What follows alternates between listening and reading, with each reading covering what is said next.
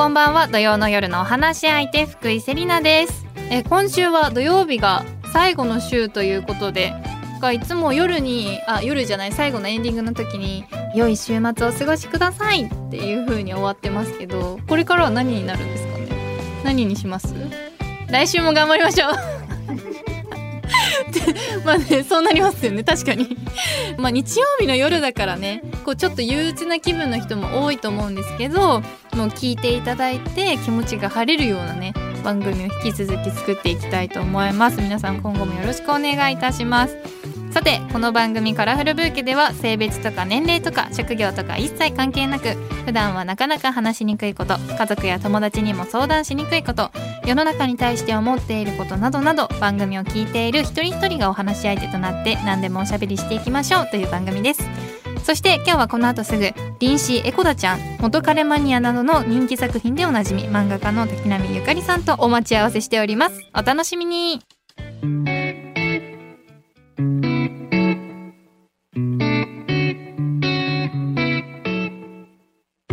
ーいきなりなんですが滝波さんの過去の忘れられない失恋の思い出などありますでしょうか？え忘れられないはい。失恋？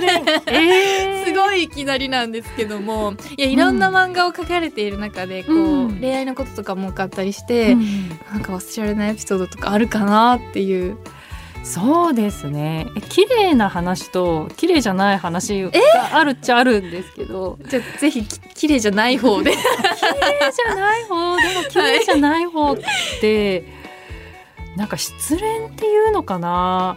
なんか時間を無駄にした話みたいになっちゃいますよね、いやわかります。あの時間を無駄にした話私もいっぱいあるんですけども、うんぜひその話聞きたいです。なんかもう恋なのかどうか、うん。こう振り回されて相手に分かんなくなって結局これを切るべきか切らないべきかみたいになってもう時間も経ちすぎてグダグダになって切るみたいな。はい。こうやって話すとやっぱ失恋じゃないですね。あーじゃあもう、なんか判断遅れというか。あーそうそうそう。はい。損切りみたいな感じ。はい。ああのいい感じの株みたいなことですね。そうそうそう。もうなんか時間かけてもしかしたらこの株上がるかも上がるかもみたいな感じはい。で投資してきたけど、はい。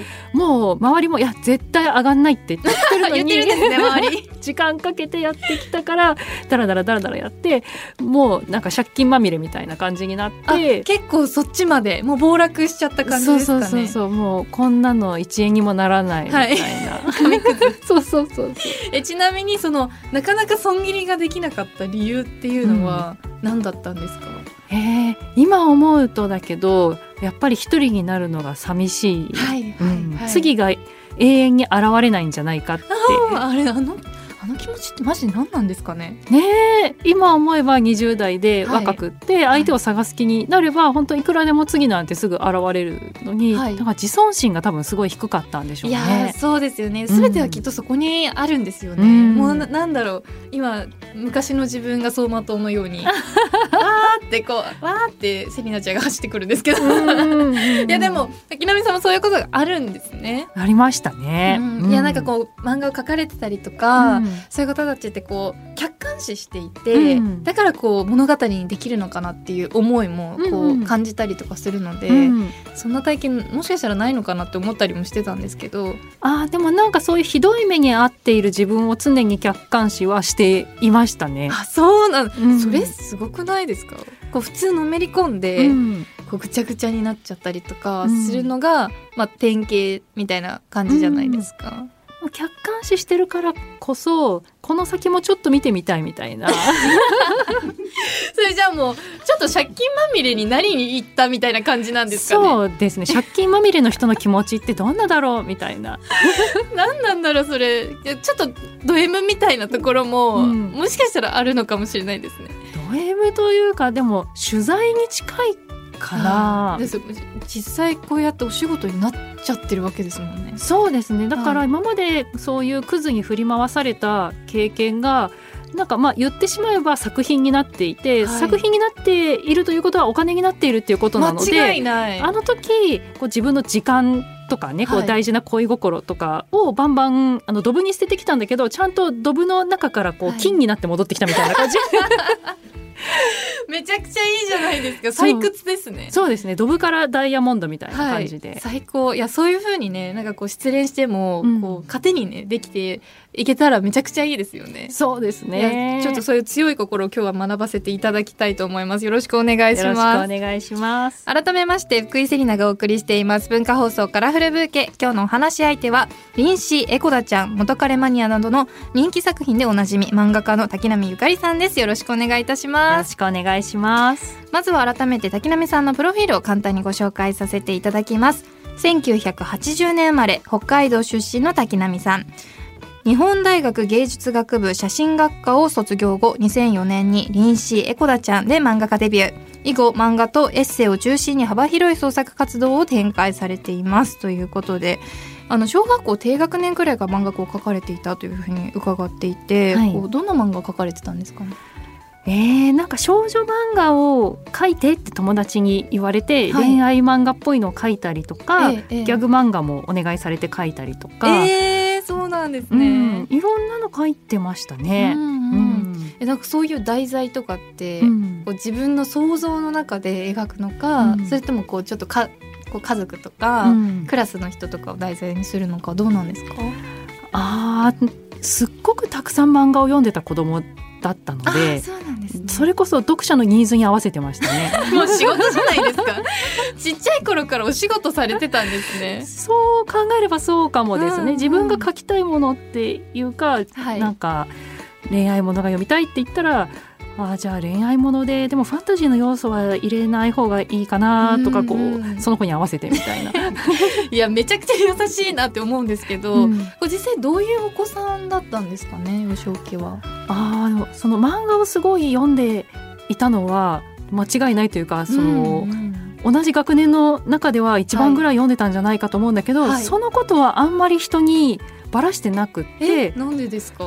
うーん、まあ、今よりも漫画すごい読む子ってオタク扱いされる時代だったんですよね。もうなんかわかるかもしれないです。うん。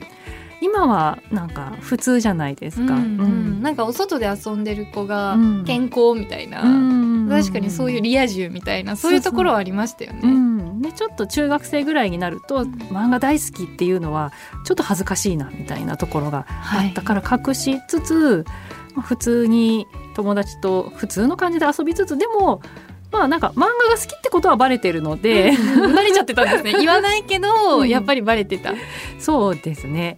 絵描いたりとかそうやって頼まれて描いたりとか、っていうのをしている子供だったかな。まあでもそんな中その後あの日本大学芸術学部に進学されたそうなんですが選んだのは漫画家とか漫画の専攻ではなく写真学科ということで、はい。その理由は何だったんでしょうか、えー、とこれはなんかざっくり2つあって当時漫画の大学ってなかったんですよね。あそうなんですうね。ん、今はあのいろいろ選択肢があるんですけれども当時は全く漫画であの進学するっていうのはなくって、はい。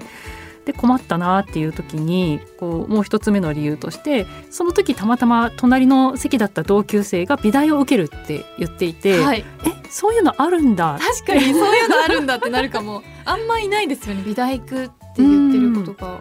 そう私あんまり積極的に大学の情報収集とかをしないまま、もうぼーっと高校3年の2学期ぐらいになってたんですけど。待って待って。めっちゃギリギリじゃないですか。めっちゃギリギリです。ね私あの高一からやってた子だったのでめっちゃ早かったんですよ、えーすすごい。ごい情報収集してた人だったのでうん高2は遅くない？あ高高三？3高3ですね。高3やばくないですか？もうみんなうん。もうラストスパートンくらいじゃないですか？もはや。そうですね。みんなの速さについていけないみたいな、うん。でもなんか美大でその日本大学芸術学部の写真学科は、はい。国語と英語と小論文だけで受けられるって聞いて、はい。あなんか行きたくなってきた。絶対簡単だっただけですよねそれ。簡単だったのもあるし北海道から東京で生活したかったっていうのもあって、なのでこう自分は写真がやりたいんだってひとまず言い聞かせて、はい、そんなことあります？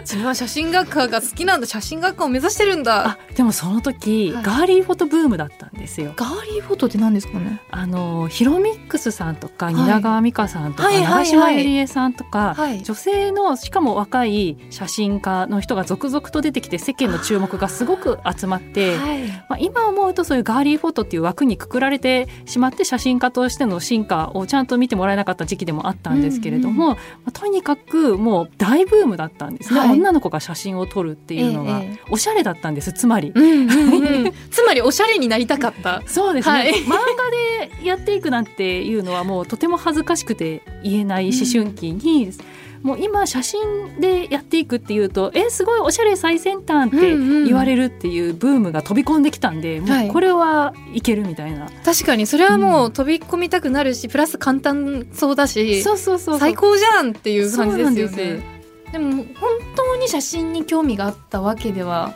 なかったと思うんですけどそうです大ね学入ってからこうちょっと苦労したりとかなかったです。かまず一番失敗したなって思ったのは、ガーリーフォトブームは、まあ、当然カラー写真なんですけれども、は1年生でやるのは白黒写真なんですね。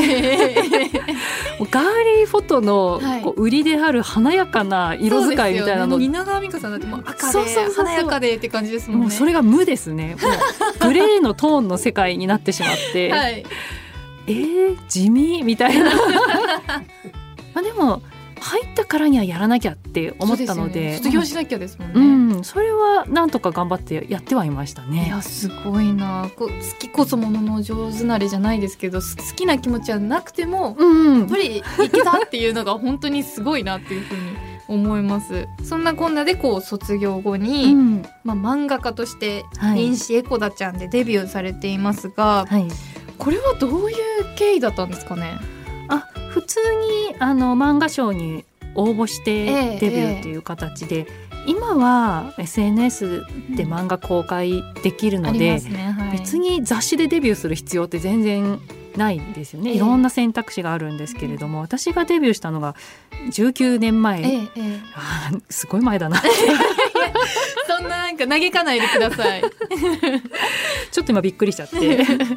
19年前だと本当に雑誌の賞に応募とかうん持ち込みとかっていう形で漫画家になるのがスタンダードだったので。ああ私あれ見てました、学校であの漫画大賞でしたっけ？応募されてきた漫画をこうん。うギュッと集めた本とかが学校に置いてあって。え変わった学校ですね。それが毎年更新されてちゃんとあるのですごい楽しみにしてたのそれは覚えてます。生徒を漫画家にしたくてやってるんですまあなんかかね。いたかもしれないですね。そういう先生が。なんか漫画好きみたいな先生がいたかもしれないんですけど、うん。そういうことですよね。そういうところに応募して、やっそうですね。ぱりこういうふうにデビューが決まったと。うんうん、受賞した時もそのその回の大賞に選ばれて、ええええすなんかすごいびっくりしたんですけれども、4コマ漫画って普通はそんな大きい賞をもらえないで、うん。うんちょっと佳作とかでひっそりデビューするみたいなのが 多いんですけど。そうなんですね、うん、だから結構その回の雑誌にバーンってでっかく載ったりとかして、でも漫画って続けられないっていうことももちろんあるので。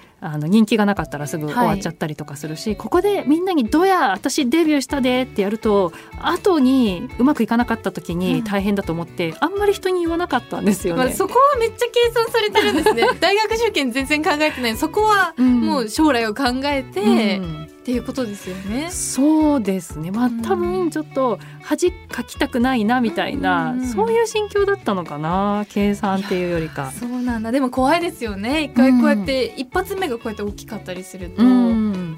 後々にすぐ消えていく自分とか見たくないですもんねそう若い時って悲観的なところが私は結構あったので、はい。こんなうまい話は世の中にないぞみたいな、騙されてんじゃないかみたいな。うん、まあちょっとうまい風に言ったからってその先どうなるかわからないぞってちょっとセーブして、あそうだった頑張って書いてるけど周りにはあまり言わないっていう、まはい。あ、すぐバレるんですけどだって本名でやってるんで。デビューしちゃってるし本名だし、うん。大賞取っちゃってるしっていうので、まあどんどんこうバレていくっていうので。まあそうですなんね。かこうどのタイミングでうん。ちょっと自信ついてきたなとかありますか、うんあーでもやっぱ3年4年くらい経って、あこれぐらい続けられるんだったらまだ大丈夫そうだなっていう感触を少しずつ得ていったっていう感じかな。えーえ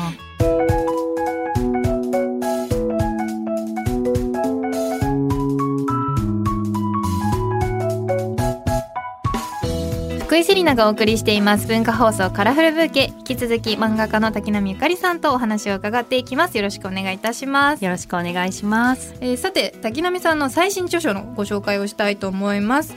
私たちは無痛恋愛がしたい鍵垢女子と星屑男子とフェミおじさんの第3巻が3月23日に発売されたばかりです。私も先ほどねちょっと読ませていただいたんですけども、はい、改めて作品の導入あらすじを簡単にご紹介させていただきます。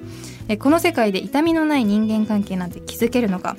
影をかけた SNS イコール鍵垢でしか本音を吐き出すことのできない主人公の南顔のいいクズ星屑男子に雑に扱われたり街中で人にわざとぶつかられたり女の役割を押し付けられたりこの世界で何なのと思いながら SNS の鍵垢に本音を投稿する日々そんな彼女の前に一人の年上男子フェムおじさんが現れるお話ですということで。はいいやちょっとねこの「星屑男子」っていうこの表現私は大好きでして、うん、私も過去本当にあのクズな男の子に遭遇したことがね、うんうん、あのお付き合いしたことがあるんですけども、はい、その頃付き合っていた私にとっては、うん本当にクズ男って感じじゃなくて、うん、星屑なんですよ。キラキラしてるんですよ、ね、キラキラしてるんですよ、うん、本当に。なんならその頃ちょっとまだいい思い出だったりとかして、うん、こう本当にキラキラした思い出なので、うん、星屑男子って本当よく言ってくださったっていう気持ちなんですけども、このなんかこう作品を書き始めた理由っていうのは何だったんでしょう？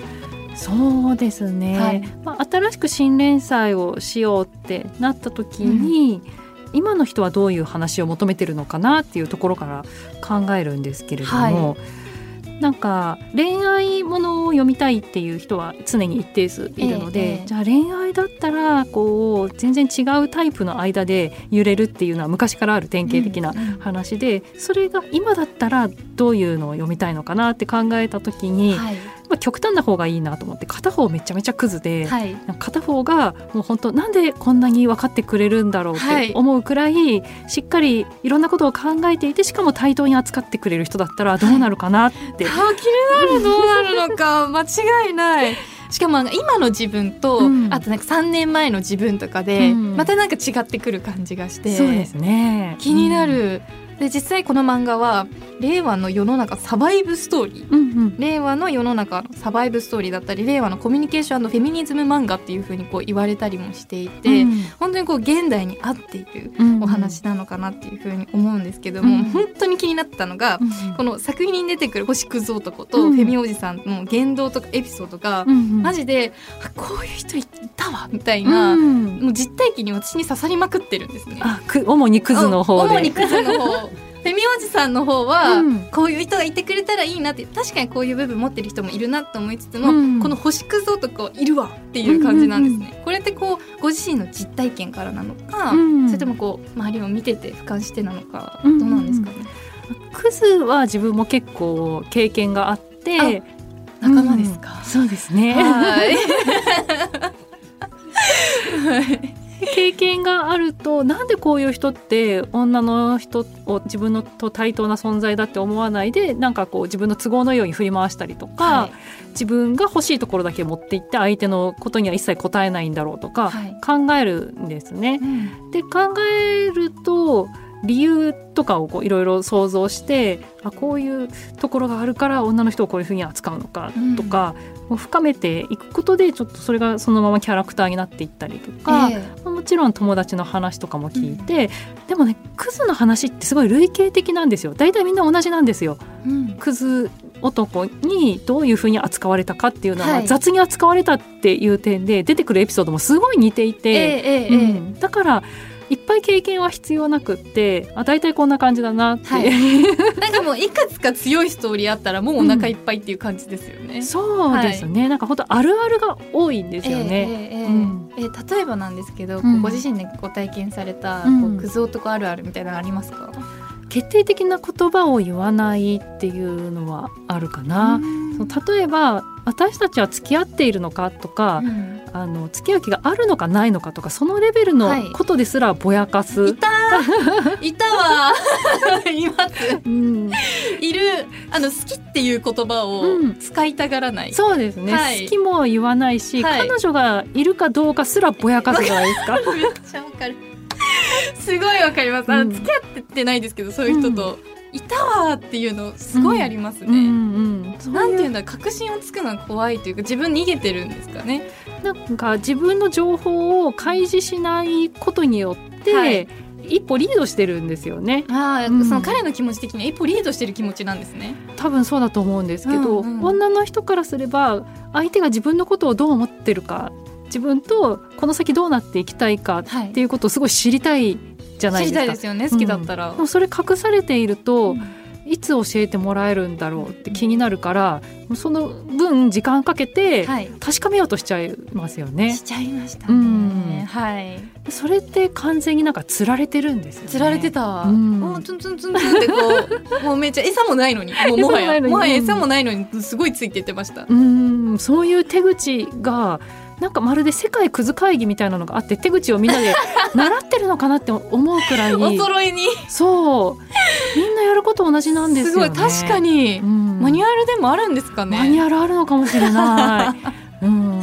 いやでもそういうのって本当にこう今思うと、うん。なんであんなのにこう引っかかってたんだろうっていうのはあるんですけど、やっぱりその時にまあ引っかかっちゃう理由みたいなのはあるんですか？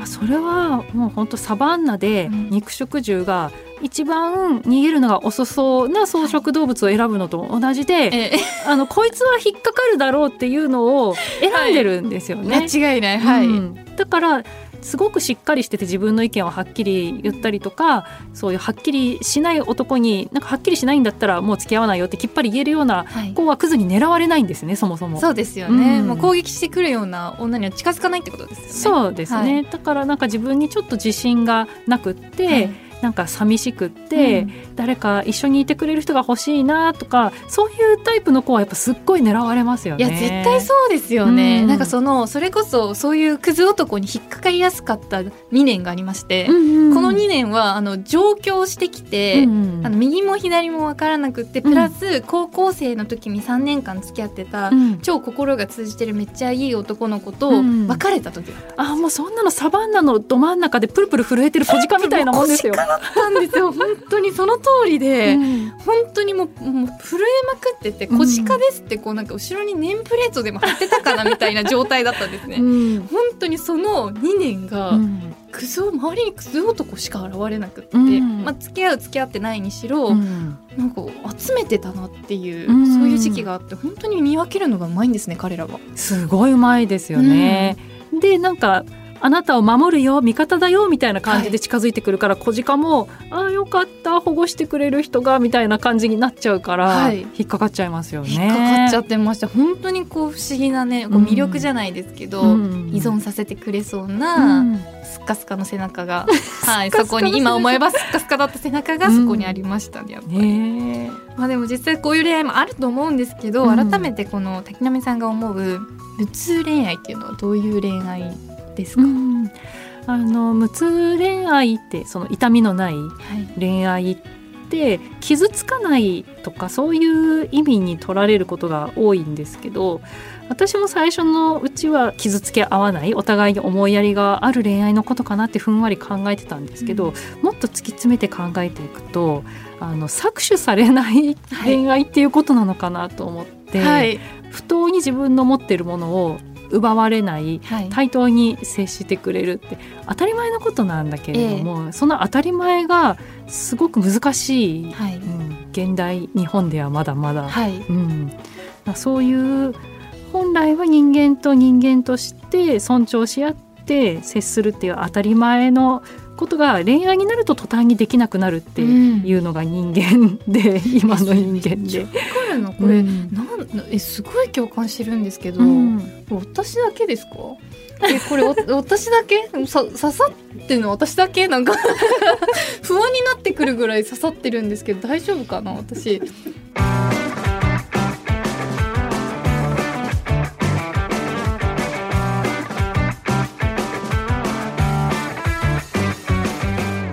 福井セリナがお送りしています文化放送カラフルブーケ引き続き漫画家の滝波ゆかりさんにお話を伺っていきますよろしくお願いいたしますお願いします。さて滝波さんは以前ウェブメディア「オッチ .jp」の記事で30歳からは自分の気持ちに目を向ける、自分ファーストが第一歩ということでこれをすれば自分は絶対機嫌が良くなるという10のことを実践されているとお話ししていましたがはい。こちらは今も実践されているんでしょうか？あ結構いろいろやってますね。はい、うん。例えばどんなことを？あの鼻歌歌うぐらいめちゃめちゃご機嫌っていうよりかはまあちょっと気分が上向きぐらいの、はい私はそれぐらいのテンションなんですけれども、はいわかりました。ありがとうございます、それではその機嫌が良くなる10のことを順番に伺っていきますがまず1つ目。家の中でここだけはきれいにする場所を決める。2つ目朝布団の中で体を伸ばす。3つ目自分の機嫌のいい時悪い時を紙に書き出す。4つ目些細なことでも自分で自分を褒める5つ目こじれそうな人間関係は放置。6つ目お散歩をする。7つ目周囲に嫉妬しそうな時は鏡で自分を見る。8つ目ご飯を食べる時はスマホ禁止。9つ目が私のせいじゃないと唱える。そして最後が何より自分を大切にするということで。はい。おお面白い。面白いですね、うまず1個目から聞いてもいいですか？まあ、本当は家の中って全部きれいにした方が気持ちよく過ごせるんだけれども、それを自分に課してしまうと、はい。できなかった時にへこむじゃないですか。わかります。今日もできなかったわってなります。うんそうそう。だからハードルをぐっと下げてここだけ綺麗にしておこうっていうのができてれば、もうそれで OK っていうことにしちゃって、はい。まあ台所とかでもいいし、はい。もう部屋の中のあの机のもうこの右側の一角とかそうはい。いうわかりわかります。はい。15センチ四方ぐらいでもはい。いいので、ええ。それ決めてできる限りやっていく。あー私もそれならできそう、うん。はい。あと他に、うん。私が気になるのうが、ん。周囲に嫉妬しそうな時は鏡で自分を見るっていう、うんうん。これどういうことですかね？なんかすっごく周りが羨ましそうになってる時って結局自分のこと見てないんですよね。うん。うん。で鏡見たらあ髪の毛ボサボサだなとか、はい。今日まだ顔洗ってないじゃんとか、うんうん。いろいろ気づいてあの整いたくなるじゃないですか、えええうん、もう鏡の前まで行っちゃったら整える気が出てくるので,、はい。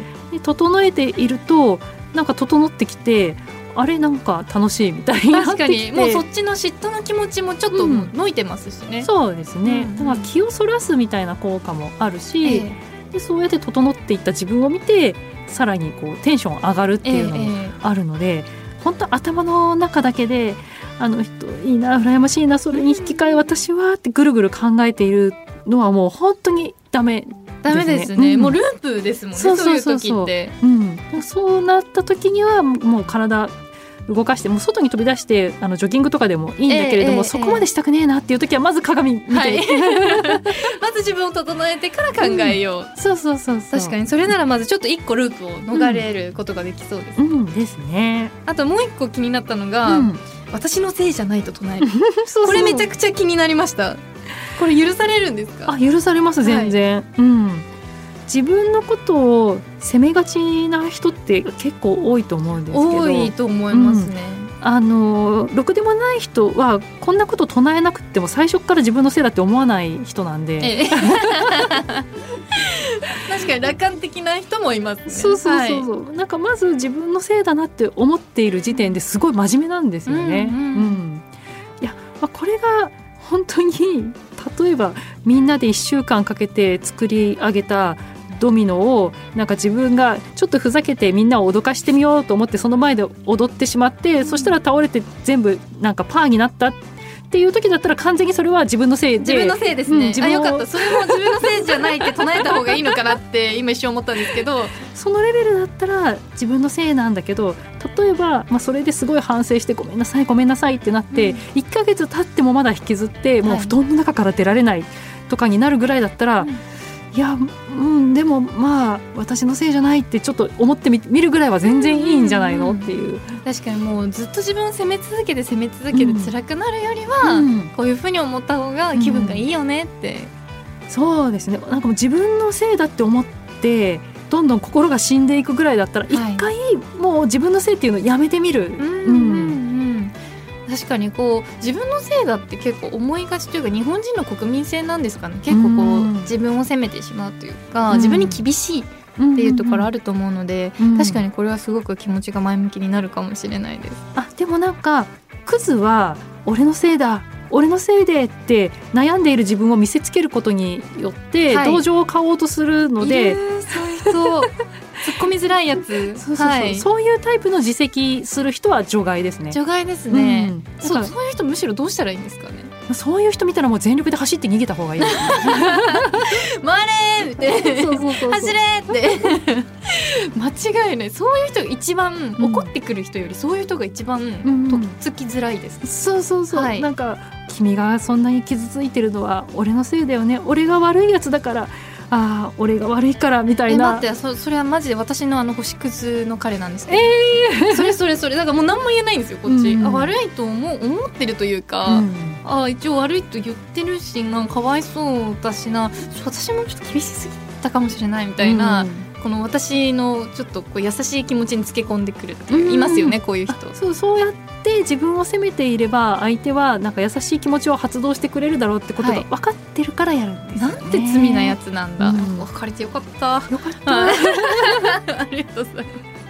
では改めて、うんこの滝波さんが考えるこの自分ファーストの大切さっていうのは何でしょう？うん、やっぱみんなそもそも優しくしなきゃとかみんなのためにならなきゃとか、うん私から見ると特に若い女の子すごいそう思いがちなので自分があのしっかり毎日楽しく健康に生きてないと周りのことも助けることはできないんはいですよ。だからそうやって周りにを助けたいとか思いやりの気持ちが強ければ強いほどまず自分を大切にしてほしいんですね。うーんいや本当にそうですよね、うん。私もこう20代前半だった自分に言ってあげたいですもん、そういう風に。ん真面目すぎるんですよそう若い子は。なんですよ、うん。真面目だった。そういうところに突き込んでくるような人とは、うん。もうおさらばした方がいいっていう話ですよね。もう今は誰もつけ込んでこないですけどね。パワーワードすぎる。そうですよね。もうつけ込んでこないからもういいやって思うのも一つのこう楽観的というか、うん。そういうのもいいですよねもうそれぐらういん。人に自分を明け渡さないはい、強さをね身につけてほしいなっていう。はい。うん。ありがとうございます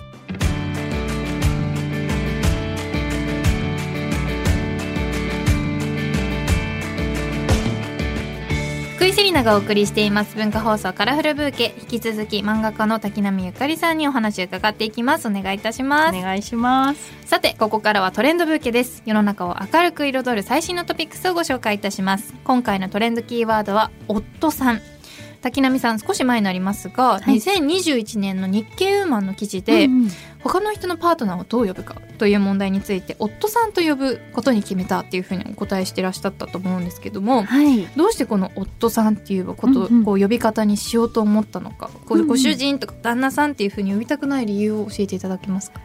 あーなんか人のパートナーの,、まあ、あの私からすると女友達の結婚相手とかのことを指し示す言葉って今おっしゃっていただいたようにそのご主人とかはい。旦那さんとかありますよね。いろいろあるんですけど、一番ご主人っていうのはしっくりこなくって、はい。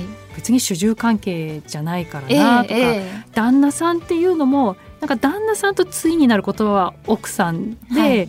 なんかこう性別の役割分担みたいなものをうっすら感じさせる言葉だし、なんかそういうのあんまり使いたくないなってでも他に変わる言葉ないなって思ってたんですけど、ドラマとかで使われるようになってきたんですよね。あの本当ですか？はい、私はい。初ではなくって、うんうん。坂本雄二さん脚本のドラマの中で聞いたことがあるんですけれども、そこであの普通にすると夫さんっていうふうにドラマの中で使われてて、ええええこう説明されたりとか特別に使われてるわけじゃなくてこうスルッと出てきた言葉。そうですね。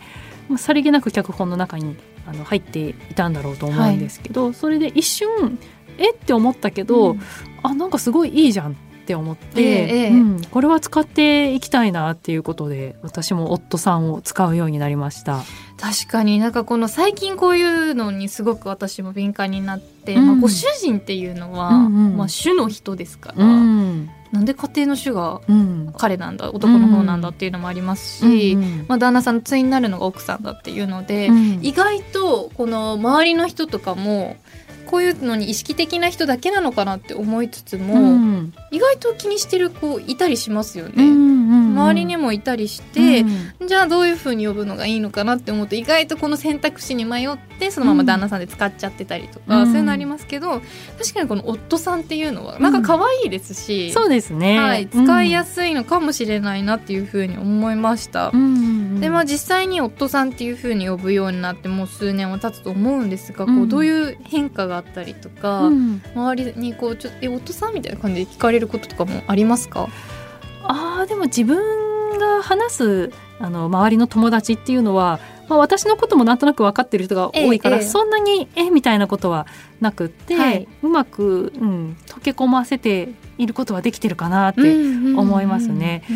うん。やっぱりなんとなくそのご主人はって言いたくないけど、まあ、シチュエーション的にあここはご主人か旦那さんの方が雰囲気に合ってるのかなっていう時ははい、まあまあそっちを使うっていうこともあるんですけれども、まあ、夫さんでも全然いいやっていう時はあの積極的に使って、多分そんなに変だとは思われてないみたいですね。うん。いやでも確かになんかこう今のこの世の中で言うと、うん。こうちゃんとしたこう場の時とかにうん。いきなり夫さんって呼んだら、うん。およってこう思われることももしかしたらあるかもしれないからシチュエーションによってうん。変えるっていうのはもしかしたらありかもしれないですね。うん。でも夫さんっていう風に呼んでる人がいても全然確かに私も何も思わないと思います。うん、継承じゃないフランクさがあるというか、はい。うん、旦那さんってやっぱこう旦那様とも言うし、はい。うん、ちょっと敬って、まあ、もちろん人の、ね、パートナーの方を敬って表現するのは全然悪いことじゃええないんだけど、もうちょっとフランクに行きたいなって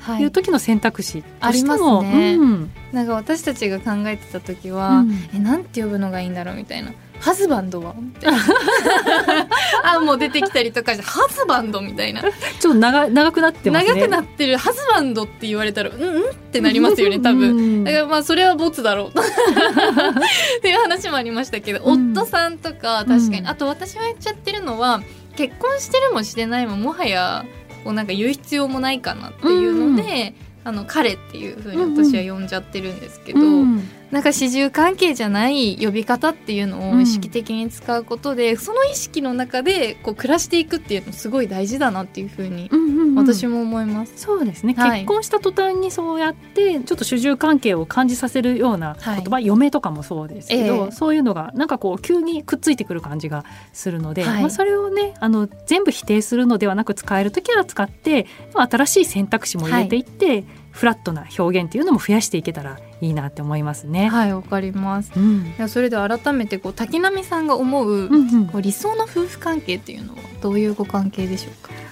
あーでも本当なんかなんとなく上下関係みたいなのができちゃっているご夫婦もあると思うんですよね、結婚した途端になんとなくこう夫が上みたいな、はでもそこをなんか無意識でいろいろ入ってくると思うんですよ。行事とかでも冠婚葬祭だったりとか、はい。まあ、そこでこうすごく昔ながらの妻の役割みたいなのをね演じなきゃいけない時とか年賀状とかもねはい。男の人の名前こう書くじゃないですか、はい。自分の友達に年賀状を出すのにまずその自分の友達の夫さんの名前から書いて、はい。その横に自分の友達の名前書いてお子さんの名前書いてみたいな、そういうのは本当にすごいもやってするので、うん私はそれ嫌だなって思うしその嫌だなっていうのを分かってくれるはい。ような相手だとあすごい話通じるじゃんってそうですね。なるし、はい。そういう自然と上下関係がついちゃって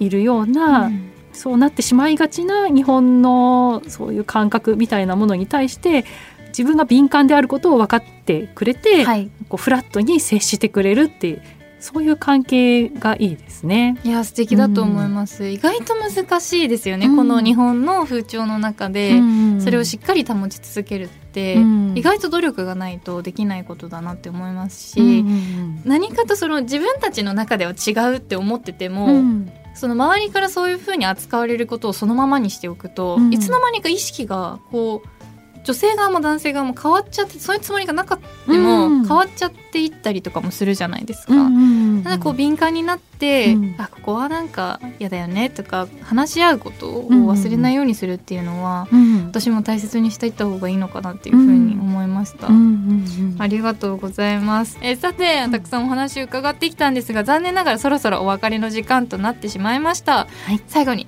今日滝波さん感じたことなどを花言葉にして、番組で素敵な花言葉のブーケを作りたいのですが、滝波さんのお言葉いただいてもよろしいでしょうか？